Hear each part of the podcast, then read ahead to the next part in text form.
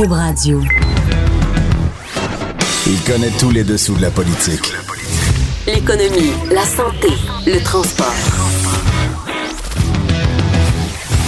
Chef du bureau d'enquête de l'Assemblée nationale. Antoine Robitaille. Là-haut sur la colline. Cube Radio. Ah ben bon vendredi à tous, une émission contrastée là-haut sur la colline aujourd'hui, de François Legault à Boston, à la coke de Catherine Dorion, en passant par les tourments du PQ.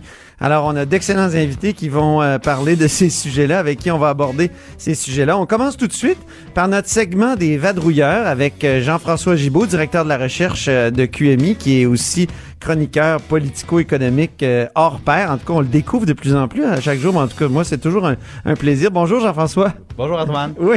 Donc, l'Autorité des marchés financiers qui ouvre une enquête sur Bombardier. C'est ça. Ça me semble, c'est étonnant. Ça, habituellement, les organismes comme ceux-là annoncent pas qu'ils font enquête. Ils disent, on fait des vérifications, puis ils sont beaucoup plus discrets. Hier, à la fermeture, faut le dire, des bourses, des marchés, l'AMF a annoncé une enquête formellement. Donc, comment on peut interpréter ça, Jean-François? Ben, c'est certainement préoccupant. Puis d'ailleurs, ce matin, tout le monde attendait frénétiquement l'ouverture de la bourse pour voir ce qui allait se passer. Puis il y a eu une conséquence importante. Le cours de l'action de Bombardier a chuté de façon drastique à 12% en seulement quelques minutes. Là. Ce qui est arrivé, c'est qu'hier, l'autorité a confirmé un examen. Là, les mots sont importants. C'est un examen. C'est un examen. Exactement. Là, il faut faire ces distinction-là, on était frileux ce matin, l'autorité a parlé d'enquête, mais tout de même, c'est pas courant. C'est pas tous les jours que la police économique, la police financière du Québec émet un communiqué pour dire oui, on se penche sur des transactions financières touchant une entreprise, parce que justement, on sait que ça peut avoir des conséquences sur la valeur de leurs actions. Ben oui. Est-ce qu'il fallait acheter ce matin, là? Il me semble que c'était tellement bas que... c'est toujours la grande question. S'il faut acheter, s'il faut vendre. Transforme-toi en chroniqueur action. Oui. Mais c'est quand même au cœur du problème. Ce qui arrive, c'est que les dirigeants de Bombardier, ces gens-là sont rémunérés avec des incitatifs financiers à plus long terme. Ce qu'on leur dit, c'est, tu pourras dans 2 ou 3 ans, par exemple, acheter des actions à un prix fixé, puis les revendre plus cher dans 2-3 ans si la gestion de l'entreprise donc a été bonne et que le cours de l'action a monté.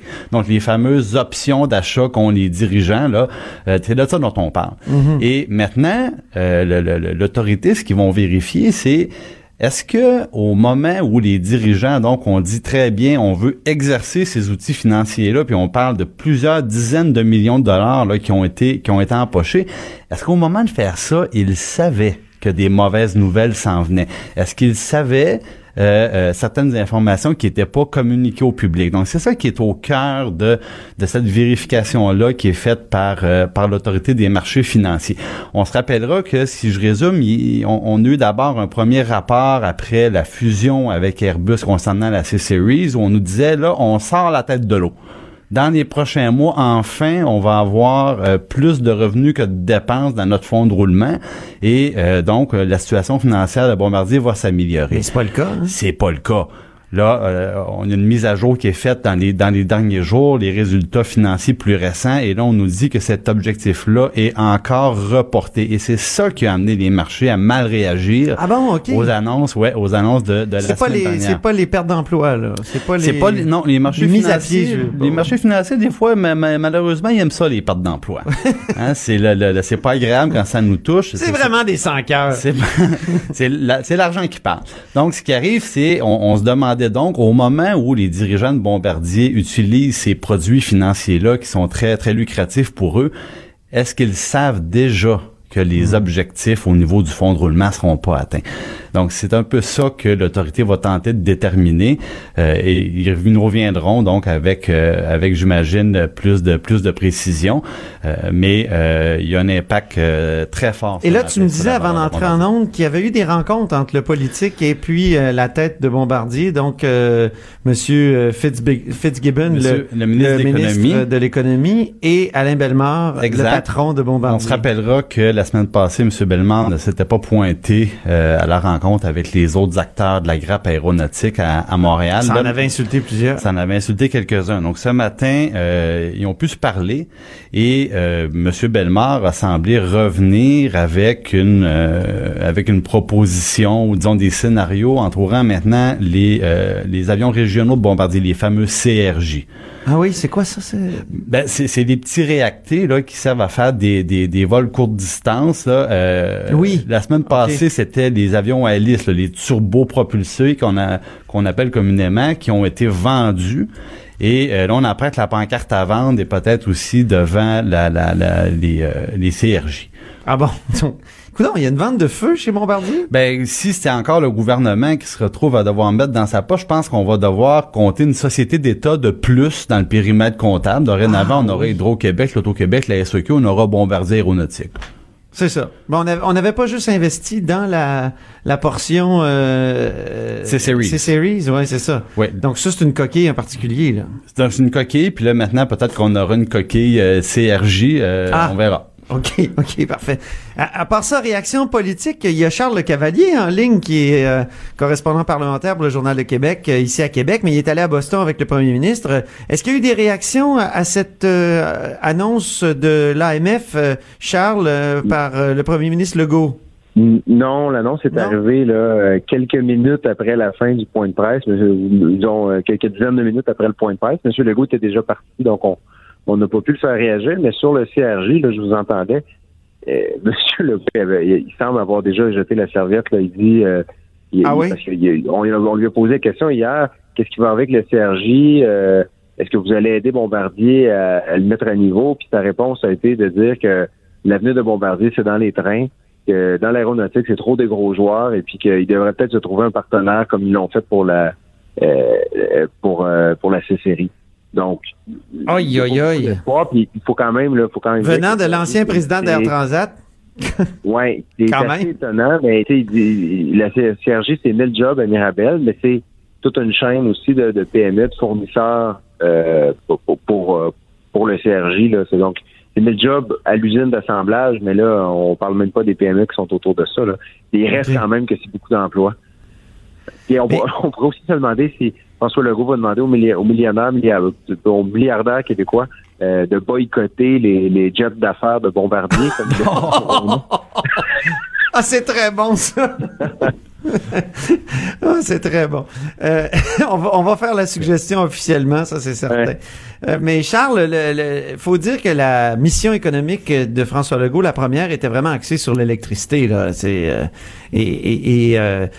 Donc c'est ça, c'était axé sur l'électricité. Ça portait peu sur le reste.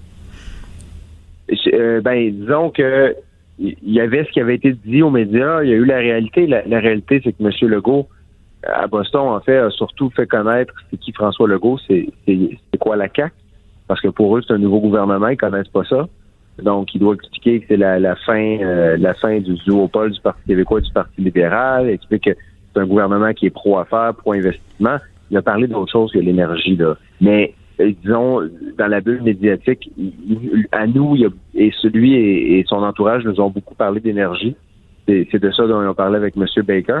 Et là, finalement, on a appris là, hier qu'il a rencontré aussi les membres de l'équipe de transition de la nouvelle gouverneure démocrate du Maine, là où pourrait être construite une ligne de transmission entre le Québec et le Massachusetts, avec qui on a un contrat d'approvisionnement qui serait assez juteux. Là, on parle de 500 millions par année de profit pour Hydro-Québec pendant 20 ans. Est-ce qu'on sait si le Maine est-ce qu'on sait si cette nouvelle gouverneure-là est ouverte à laisser passer une ligne de transmission électrique? Difficile à dire, mais il semble qu'il ne manque pas grand-chose. Faut dire aussi, là, parce que des fois, on pense tout le temps que c'est Hydro-Québec qui est derrière ça. Mais pour la portion américaine du projet, c'est vraiment le Massachusetts qui choisit. Son premier choix, c'était le New Hampshire. Il y a eu un nom. Puis là, son deuxième choix, c'est le même. C'est ça? Mmh. Exactement. Mais Eversource n'ont pas lancé la serviette devant les tribunaux, mais disons, le deuxième choix, c'est le même. Là, il semble qu'il y a il manque une seule autorisation, puis on devrait savoir si c'est autorisé ou pas en février. Okay. Donc, il va peut-être avoir un dénouement assez rapide là, d'ici quelques mois. Cette question-là. Là, ce qui m'impressionne, c'est que tu avais un papier hier qui portait sur 12 projets énergétiques qui pourraient, qui pourraient susciter le même raisonnement qu'Apuiat. Apuiat, c'est le grand projet d'éoliennes là, sur la Côte-Nord, dont M. Legault n'arrête pas de dire qu'il est inutile parce qu'on a plein de surplus, on ne produira pas plus d'énergie, ça va nous coûter trop cher. Toi, tu as trouvé 12 projets énergétiques au Québec, qui est un peu partout au Québec, qui, finalement, répondent à la même logique ou pourraient s'attirer les mêmes critiques. Or, quand tu as posé la question, il a dit, ben oui, on va essayer de les éliminer, on peut l'écouter, le son est pas très bon, mais ça fait rien, ça vaut la peine de l'écouter. Donc, tu lui poses la question et il répond ceci. Il y a des clauses qui permettent de résilier les contrats. C'est clair que ces contrats-là sont pas nécessaires puisqu'on est en surplus chez Hydro-Québec pour les 20 prochaines années. J'espère qu'on va réussir à faire des exportations qui vont nécessiter éventuellement plus de capacité. Mais c'est vrai qu'actuellement, c'était très imprudent de la part du Parti libéral et du Parti québécois de signer ces contrats-là alors qu'on était en surplus et qu'ils n'avaient pas envisagé de trouver des clients. Et quand c'est rendu qu'Hydro-Québec ouvre les vannes pour jeter de l'eau qui aurait pu devenir de l'électricité, c'est un peu triste. Et quand on voit qu'on a ces contrats-là qui coûtent très cher, je pense que c'était des mauvaises décisions du Parti libéral et du Parti québécois.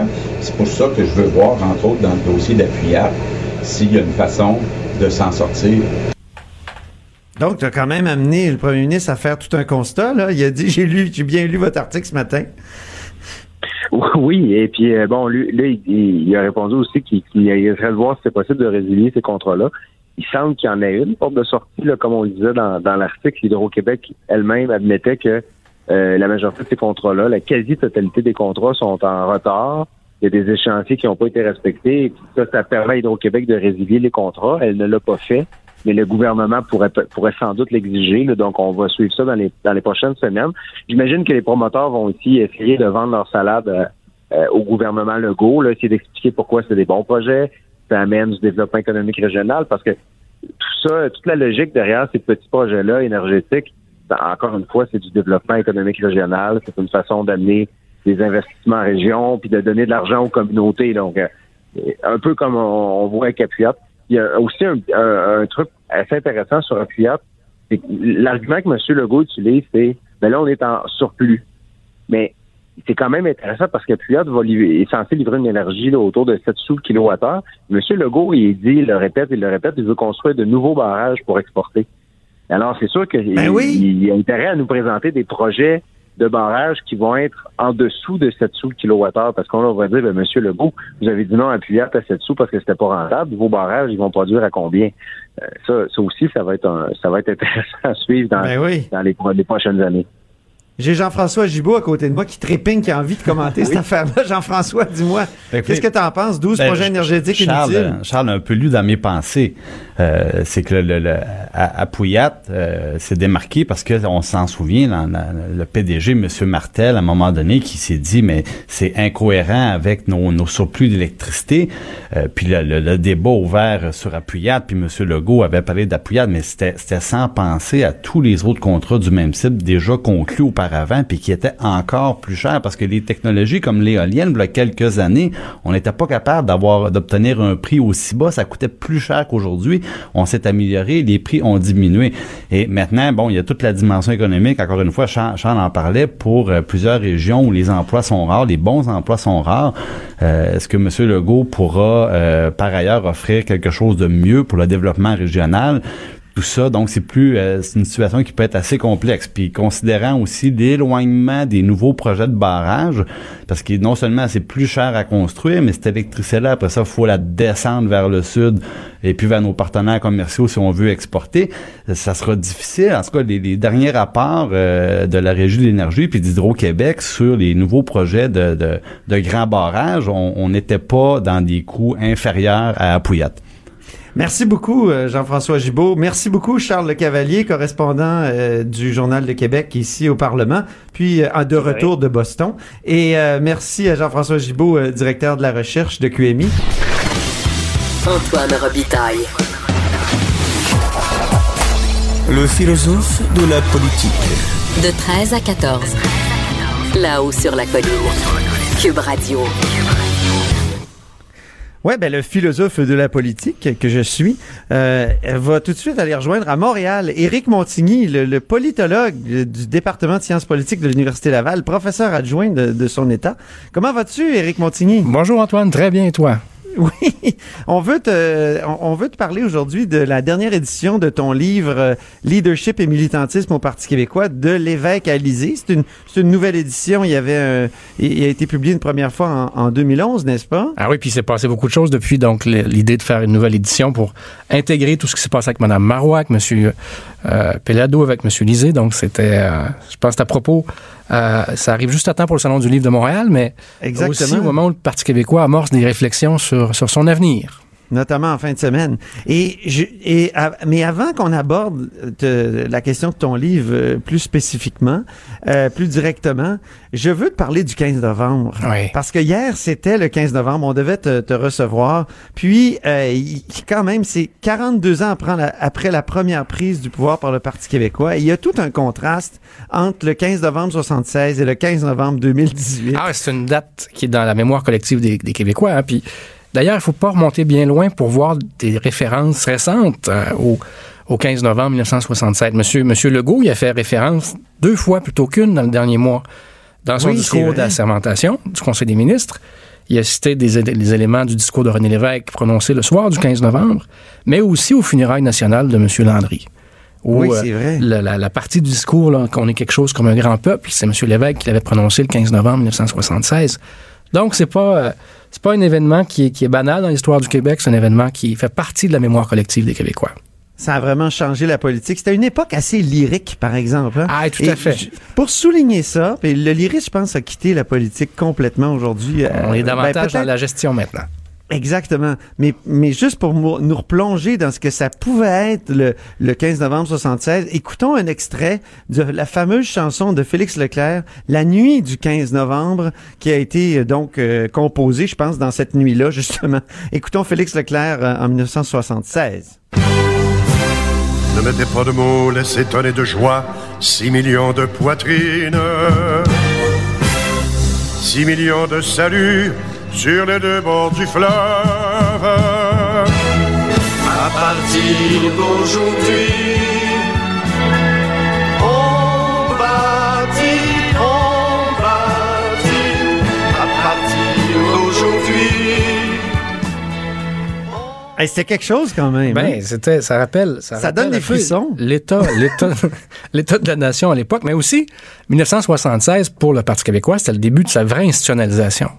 Ah oui, c'est ça. Avec l'arrivée au pouvoir, le parti s'installe, le parti commence aussi une nouvelle phase de sa vie, où plutôt que de tenter de changer l'environnement, il commence à s'y adapter parce qu'il trouve ça confortable, le pouvoir, quand même. Ah, c'est ça qui arrive au parti. Ben, il s'institutionnalise. Et au début, c'était plus un mouvement, le Parti québécois. Et en formant le gouvernement, il s'est institutionnalisé. Et là, le Parti québécois fait face à un autre défi maintenant, parce que j'entendais les paroles « on bâtit », mais là, le défi du PQ, c'est de ne pas se désinstitutionnaliser, c'est-à-dire, et on le voit se battre pour avoir une reconnaissance comme parti reconnu à l'Assemblée nationale, toute la question aussi de ses finances, qui vont sûrement être débattues en fin de semaine, mais je vous dirais que l'enjeu fondamental du PQ maintenant, c'est d'éviter la désinstitutionnalisation. Ça serait quoi une désinstitutionnalisation exactement? Par exemple, c'est un parti politique, ça a des structures, ça a des membres, et le PQ demeure le parti qui a le plus de membres. Mais c'est un parti qui n'est plus dans ses structures, n'est plus organisé comme il était auparavant. Donc un parti qui est en déclin finalement. Oui, ça me surprend, ça, par exemple, que tu dises ça, parce que dans la campagne électorale, moi, j'ai fait de l'autobus là pendant la campagne, et il y avait ce paradoxe. Les salles étaient pleines. Absolument. C'était, C'était surprenant par rapport aux autres partis, même un vieux parti comme le Parti libéral, même un jeune parti avec une base militante assez fringante comme Québec solidaire. Il n'y avait rien de comparable quand même avec les soirs du Parti québécois où on pouvait avoir 300, 400 personnes, 800 une fois, et donc des discours et tout ça, des longues soirées de comment dire, de raffermissement militant, mais ça s'est pas du tout traduit dans des votes. Moi, j'appelle ça le paradoxe des salles pleines et des urnes vides. Ben, tout à fait, puis on est à une autre époque aussi. T'sais, le PQ a connu son âge d'or du militantisme dans les années 80. Il y avait même jusqu'à 300 000 membres. Ça demeure, le Parti québécois, un des partis qui a le plus de membres, mais son l'âge moyen des membres du Parti québécois, on l'a appris à la dernière course au leadership où M. Lisée a été élu, c'était à l'époque 61 ans, la moyenne d'âge.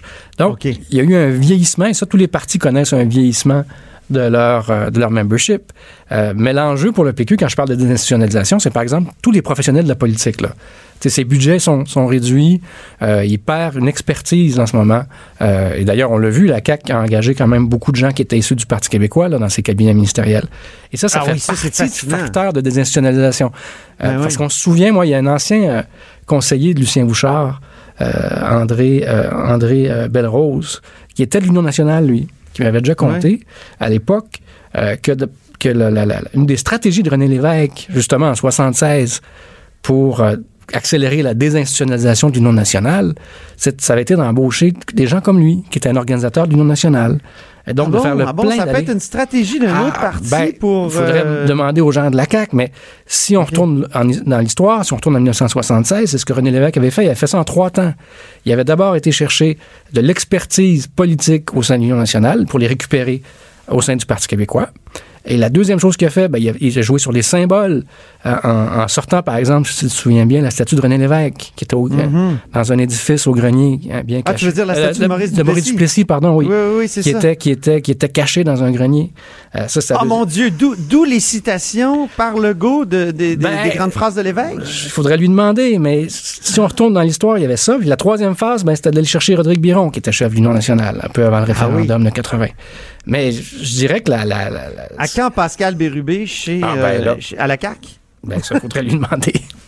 Mais il n'a pas l'air pour l'instant. Non, puis j'écoutais son discours lors des funérailles nationales de M. Landry, puis il était résolument en selle comme chef intérimaire du Parti québécois. Mais... Comment en es-tu venu à t'intéresser, toi, au Parti québécois? Parce que, il faut le dire, toi, t'étais un militant et même t'étais institutionnalisé un peu dans la DQ à un moment donné. Ah oui, j'étais un fondateur. Moi, j'ai commencé en politique au cabinet de M. Bourassa. Donc, j'ai vécu tous les épisodes de Mitch, de Charlottetown, de l'intérieur du cabinet de M. Bourassa, et j'ai quitté en même temps que ton collègue, Mario Dumont, le Parti libéral du Québec. Mais je me suis intéressé au PQ parce que j'ai fait ma thèse de doctorat sur le PQ. Je fais une comparaison sur la démocratie interne du Parti québécois et celle du Parti travailliste britannique. Parce que pour moi, le Parti québécois, ça demeure un parti qui est fascinant sur le plan de sa dynamique interne. C'est le parti politique dans l'histoire du Québec où il y a eu plus de vie interne, de débats internes, de démocratie interne. Là, il y a Québec solidaire qui s'inscrit un peu dans ce même courant-là, mais dès le départ du PQ, il y a eu des débats épiques. Là, on a adopté au Parti québécois, lors de sa fondation, des statuts comparables au Parti communiste yougoslave, parce qu'on voulait une décentralisation à l'interne. Donc, c'était des débats forts où M. Lévesque a perdu, d'ailleurs, contre André Larocque sur la vision qu'il devait avoir du Parti québécois. Donc, d'où la difficulté pour les chefs de tenir ce parti-là. Absolument. Puis on a vu, mais sauf que dans le temps, il y a eu une centralisation aussi qui s'est accentuée sous Mme Marois et qui donnait plus de pouvoir au chef. Ben, Éric Montigny, malheureusement, c'est tout le temps que nous avons. Mais on va te réinviter, Éric, pour reparler du Parti québécois et d'autres sujets politiques, si tu le souhaites, si tu le peux. Ça me fera plaisir, Antoine. Merci, Éric. De 13 à 14. Là-haut sur la colline. La politique autrement dite. Cube Radio. Oui, on est de retour à Là-haut sur la colline avec notre segment mots et mots de la politique et on s'entretient avec Lionel Meney. Bonjour Lionel Meney. Bonjour Antoine. Qui est linguiste, qui est aussi auteur de nombreux dictionnaires, donc le dictionnaire français-québécois. Donc, aujourd'hui, on veut s'arrêter ou plutôt se pencher sur un phénomène très particulier au Parlement, ici à l'Assemblée nationale à Québec. C'est des recueils de propos non parlementaires. On sait que les parlementaires bientôt vont reprendre le travail. Il va y avoir 6 jours en tout de travaux parlementaires. Et ils vont être informés qu'il y a certains mots qu'ils ne peuvent utiliser, n'est-ce pas, Lionel? Puis je sais que ça t'a surpris quand t'as découvert ce phénomène-là des propos non parlementaires. Effectivement, il existe deux recueils, en fait, qu'on trouve sur le site de l'Assemblée nationale. Un recueil de propos non parlementaires pour l'Assemblée nationale et un recueil pour les commissions. Ouais. Et dans ces recueils, qui comptent environ 360 mots à 110 mots dans un cas et dans l'autre, on a une liste de mots et d'expressions classées par ordre alphabétique. Et c'est très surprenant de les regarder. Et moi, j'ai voulu savoir ce qu'il y avait derrière ça. Moi, j'adore cette liste de mots-là. Mais c'est un paradoxe quand même. C'est un peu un inventaire à la Prévert, hein, parce qu'en fait, c'est des mots, ça va un peu aussi du coq à l'âne, si j'ose dire. C'est vrai. Donc, j'ai voulu savoir, derrière cette liste un peu hétéroclite, s'il y avait quand même une logique. Ouais. Et donc, j'ai essayé un petit peu de classer ces mots. Parce que tu sais comment ça fonctionne, hein? C'est le président de séance en commission ou le président à l'Assemblée nationale, je veux dire au Salon Bleu, qui décide sur le siège, là. Il est sur son trône, puis il entend un mot, puis il dit « Hey, c'est blessant, retirer ce mot-là ». Et dès qu'il dit « Il faut retirer ce mot-là », dès qu'il dit ça à un parlementaire, c'est inscrit dans la fameuse liste. Et les parlementaires, par la suite, n'auront plus le droit d'utiliser ce mot-là. D'où cet aspect un peu arbitraire. Mais tu y as vu une sorte de logique. Parle-nous de cette effectivement. Différentes catégories. En fait, ça pose plusieurs problèmes, hein, cette liste-là. Ah oui? En particulier au niveau de la liberté de parole du député. Mais pour revenir à la logique sous-jacente, en fait, à cette liste-là, ouais. j'ai retrouvé 6 critères, en fait. Ouais. Autrement dit, le président ou les personnes qui ont fait ces recueils se sont appuyés consciemment ou inconsciemment, je ne sais pas, sur 6 axes différents pour interdire un certain nombre de mots. Donc, le premier axe... Oui. que j'ai noté, bien sûr, c'est qu'il ne faut pas employer de mots, d'expressions vulgaires ou de sacres. As-tu des exemples? Absolument. Par exemple, le mot « crisse », si je peux me permettre. Le mot « dégueulasse ». Ah, « crisse » est là? Oui, « crisse » est là. Ah oui? Le mot... Ils l'écrivent C-R-I. Alors, ils l'écrivent comme on l'écrit en québécois classique, n'est-ce pas? C-R-I-2-S-E. Donc, le mot « crisse », le mot « branleux ». Ah, branleux! Oui. Ah oui. Le mot gueuler, on n'a pas le droit de dire gueuler. Le mot bullshit, ce qui est un peu étonnant parce que dans le monde de la politique, il y a pas mal de ce genre de choses. C'est vrai. Comment tu le traduis, bullshit, Lionel? Ah, ben, on dit fadaise. Foutaise? À la limite, d'abord, au départ, bullshit, c'est un mensonge en réalité. Mais on peut dire une fadaise. Ah non, parce que la personne qui utilise la bullshit ne croit pas à la vérité du cours. Voilà. Alors, il remet en cause la vérité de ce qu'il entend. Donc, ah oui, mais je pense qu'il ne croit même pas à la vérité. Alors, on entend foutaise, on dirait couramment aussi, il y a encore un mot grossier, connerie, n'est-ce pas? Ah oui, connerie. C'est une connerie. Bon. Donc ça, c'est le premier. Une parenthèse qu'on va refermer. Voilà. Les mots aux expressions vulgaires. Deuxième catégorie. Deuxième catégorie, c'est les mots qui sont blessants pour la personne à qui on s'adresse. Ah. Et alors la liste est intéressante, on peut pas dire vous dites des âneries, on peut pas dire vous dites des crétineries, des niaiseries, on peut pas dire une personne c'est idiot ou vous êtes idiot, débile, innocent, insignifiant, deux piques n'est pas autorisé, nono, tata, ticoun, enfin bref, toute la liste des mots qui désignent quelqu'un de pas très brillant, disons. Oui, c'est ça. Alors, on ne peut pas dire ça. On ne peut pas non plus ridiculiser. On ne peut pas dire vous êtes un bouffon, vous êtes un clown, un hurluberlu. C'est pas possible. On peut pas non plus accepter les mots qui désignent une arrogance. On ne peut pas être arrogant. Ah. Donc on ne peut pas dire vous êtes hautain. Vous êtes baveux. Vous êtes baveux. C'est prohibé. Vous êtes méprisant, arrogant. Tout ça, c'est prohibé. Ça, c'est donc le deuxième Il y a la servilité, il y a l'inconstance. Alors, oui. L'inconstance, c'est bon, ça, parce que girouette, ça, c'est un mot interdit qui est célèbre. C'est Jean Charest qui avait traité Mario Dumont de girouette nationale. Exactement. Et alors, le mot girouette nationale apparaît dans la liste. J'ai pas retenu, mais girouette nationale apparaît. Parce qu'il faut dire une chose, c'est que vous avez dans cette liste l'auteur du mot, la date, et c'est publié au Journal des débats. Oui, c'est ça. Donc, on peut toujours retrouver qui avait ça. Et on voit qu'il y a certains députés qui étaient abonnés, si j'ose dire, à ce genre de choses.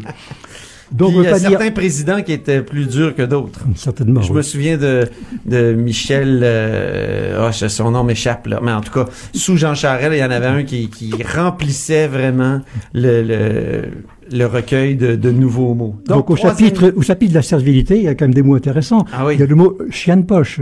Oui, chien de poche. Qui est un mot, un québécisme. Ah oui. Moi, j'aime beaucoup carpette aussi. Le mot carpette, il y a le mot pantin. Le mot yes-man. Yes-man. On ne peut pas dire un yes-man non plus. Tout ça, c'est indiqué. Est-ce qu'on peut dire béni oui-oui? Ça paraît pas dans la liste, mais peut-être parce que personne ne l'a employé encore. C'est bon, ça. C'est la raison. On pourrait contourner. En utilisant le français. Exactement. Donc, troisième catégorie. Alors, là, c'est mensonge, hypocrisie et rouerie. Voilà. Alors, le mot même de mensonge est prohibé. Ah oui. Le mot mentir, menterie, mauvaise foi, demi-vérité, fausseté, fausse information, faux documents, fins finaux. Fins finaux. Ouais, tout ça n'est pas accepté. Quatrième. Il y a des beaux mots. Il y a des très beaux mots. D'ailleurs, on pourrait y revenir peut-être plus tard, mais il y a des beaux mots. Quatrième catégorie. Malhonnêteté. On ne peut pas accuser quelqu'un de malhonnêteté. Le mot malhonnête, le mot malhonnêteté est interdit. Le mot arnaque, faussaire intellectuel, ça me paraît intéressant, fraude électorale, fraude intellectuelle, tout ça c'est interdit. Pickpocket. Même pickpocket. Dans quel contexte pickpocket a été utilisé? Faudrait que je retrouve. Oui, c'est ça. Cinquième. Et cinquième catégorie? Alors la cinquième, c'est l'accusation de camouflage. Et pourtant c'est important, hein. Camouflage. Je veux pas dire vous camouflez, c'est du camouflage, c'est du cover-up, vous pouvez pas dire ça. Berner la population, cacher la population, en cachette, cachotterie, tromper, tout ça c'est interdit. Maquiller, maquillage, omerta. Ah oui. Omerta. Et sixième, dernière? Alors c'est le favoritisme. Donc le mot favoritisme est interdit, copinage, népotisme, patronage. Pourtant, c'est un mot bien fréquent en politique québécoise. Oui, oui. Politicien, patronneux. Parce qu'en France, le patronage, c'est différent. Voilà, on dit qu'une soirée est sous le haut patronage et ça fait toujours tiquer quand on va en France puis on entend ça. Mais patronage, ça veut dire... Ici, c'est le favoritisme, c'est le fait de favoriser ses amis politiques. C'est influencé par l'anglais, c'est de l'anglais. Oui, c'est de l'anglais. C'est un anglicisme de sens. Ah oui, c'est ça, exactement. Donc voilà, à peu près, les axes, si vous voulez, les 6 axes qui permettent de classer tous ces mots-là, qui sont, comme vous voyez, quand même de différents niveaux de langue, assez hétéroclites. Certains sont très familiers, d'autres sont plutôt assez élevés. Enfin bon, voilà. Le grand paradoxe ici, là, c'est que les parlementaires québécois sont protégés quand ils parlent à l'Assemblée nationale. C'est-à-dire qu'ils, en théorie, peuvent dire tout ce qu'ils veulent et ils ne pourront pas on ne pourra pas les poursuivre devant les tribunaux pour libelle diffamatoire. Alors ça m'a interrogé. Et le paradoxe, c'est que en même temps, l'institution, pour policer un peu le langage, en est venue à interdire carrément 300 quelques mots. Alors, c'est curieux. Alors, concrètement, ça veut dire quoi? Ça veut dire qu'à l'Assemblée nationale, c'est-à-dire au Salon Bleu, on ne peut pas dire que quelqu'un est un corrompu, faussaire intellectuel, eunuque, poltron, hurluberlu, crétin. Mais quand on sort, et là, il n'y a aucun... On peut pas prononcer ces mots-là, on peut le laisser entendre, mais on peut dire que quelqu'un l'est sans utiliser ces mots-là. Ah, ça pose un problème. Et quand on sort dans le couloir, là, ils peuvent le dire. Ils peuvent utiliser ces mots-là, mais ils peuvent se faire poursuivre devant les tribunaux. C'est très curieux, très curieux. Effectivement, je me suis interrogé là-dessus parce que ça remet en cause la fonction du député, en réalité. Ben oui. Je me dis qu'un député qui a connaissance de tous ces mots, je ne sais pas si d'ailleurs tous les députés ont connaissance de ce recueil, il doit réfléchir pas mal avant de parler parce qu'il y a tellement de mots interdits et des mots tellement importants comme camouflage, camoufler, mensonge. Est-ce qu'un parti d'opposition, par exemple, peut faire son travail sans utiliser d'une manière ou d'une autre ces genres de termes? Ils le font. Ils vont dire, par exemple, tel député a dit le contraire de la vérité. Il contourne. Mais même demi-vérité est dans la liste. Oui, demi-vérité. Oui, c'est fou, hein? Ils le font quand même. Ils se font taper sur les doigts par le président. Et techniquement, là, s'ils se font taper sur les doigts 3 fois pendant une séance, ils peuvent être expulsés de la Chambre. Ah. Mais les expulsions sont extrêmement rares. Oui, très bien. Donc, il y a des niveaux de langue aussi. Vous vouliez nous parler des niveaux de langue. Vous dites qu'il est intéressant de remarquer que ces mots à l'index couvrent tout l'éventail des niveaux de langue, du vulgaire. Oui, c'est ça qui m'a étonné, parce que qu'on interdise des mots vulgaires ou des mots trop familiers, c'est normal. Il faut qu'il y ait une certaine tenue dans les débats. Mais il y a des mots aussi très d'un registre très élevé qui sont interdits. Je pense, par exemple, le mot arrogant, le mot faussaire intellectuel, le mot hautain, le mot népotisme. Ah oui. Incurie, c'est quand même des mots d'un registre élevé et c'est quand même difficile de les interdire. C'est par ailleurs que ça soit interdit. Voilà. Mais Lionel, vous en concluez quoi là, de ce recueil-là? Ça me donne, je m'interroge, je me dis, est-ce que c'est vraiment appliqué d'abord? Est-ce que c'est applicable? Vous avez répondu en partie à ma question. Ouais. Moi, ce qui m'inquiète, je trouve ça un peu bizarre. Comment est-ce qu'on peut avoir à la fois reconnaître le privilège total de liberté de parole aux députés dans l'enceinte parlementaire, ce qui est essentiel pour le travail parlementaire dans un pays démocratique, et en même temps interdire des mots aussi courants que mensonge, que camouflage, que demi-vérité. Ça m'interroge. Mais maintenant, je me demande, ça dépend aussi, comment c'est dit. Si je dis, monsieur le Premier ministre, vous êtes un menteur, c'est grave. Mais si je dis, monsieur le Premier ministre, vous allez me prendre pour un menteur si je vous dis ça, c'est plutôt la même chose. Ah, donc, est-ce que le même mot va être interdit dans tous les contextes? Ça dépend aussi de l'emploi du mot. Non, je crois pas. Non, il faut vraiment qu'il y ait une intention blessante dans l'utilisation du mot, effectivement. Là-haut sur la colline. Une entrée privilégiée dans le Parlement. 13h, 14h. Cube Radio. On est toujours à la hausse sur la colline dans notre segment mots et mots de la politique, et on va se pencher sur un cas un peu plus particulier. On vient de parler des mots interdits et on va parler d'une nouvelle députée qui, elle, semble aimer les mots interdits, en tout cas en société, les métaphores fortes, tout ça. Et justement, pour souligner un de ces écarts-là, on a fait un petit montage. En fait, c'est Joanie, notre metteuse en ondes, qui a fait un petit montage très rigolo. C'est évidemment, on parle de Catherine Dorion et son expression qu'elle a fait répéter à plusieurs personnes, le 3e lien, c'est de la marde. Alors, ça nous a inspiré ce montage-là. Joanie, tu peux le lancer. Je dis peut-être que demain ça ira mieux, mais aujourd'hui ma vie c'est la marde.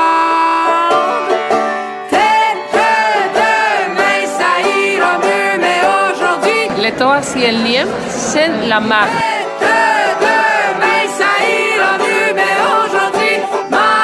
C'est la marde. Dans le fond, une nouvelle autoroute, c'est un peu comme une ligne de coke. Le monde se dit, ah tiens, je vais prendre ça, je vais être moins sous, je vais avoir de l'énergie. Sauf qu'une heure après, qu'est-ce qui arrive? Il faut une autre ligne de coke. C'est la marde.